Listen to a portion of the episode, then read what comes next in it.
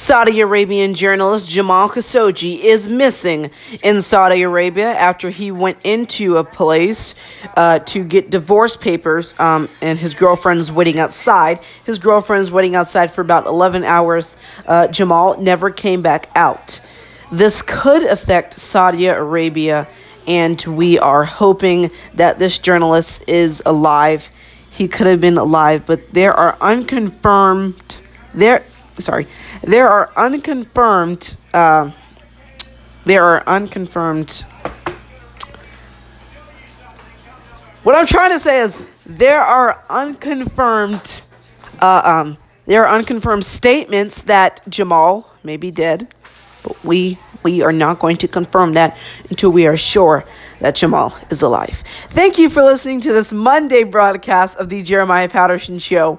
We'll have another episode coming soon. Look forward to that.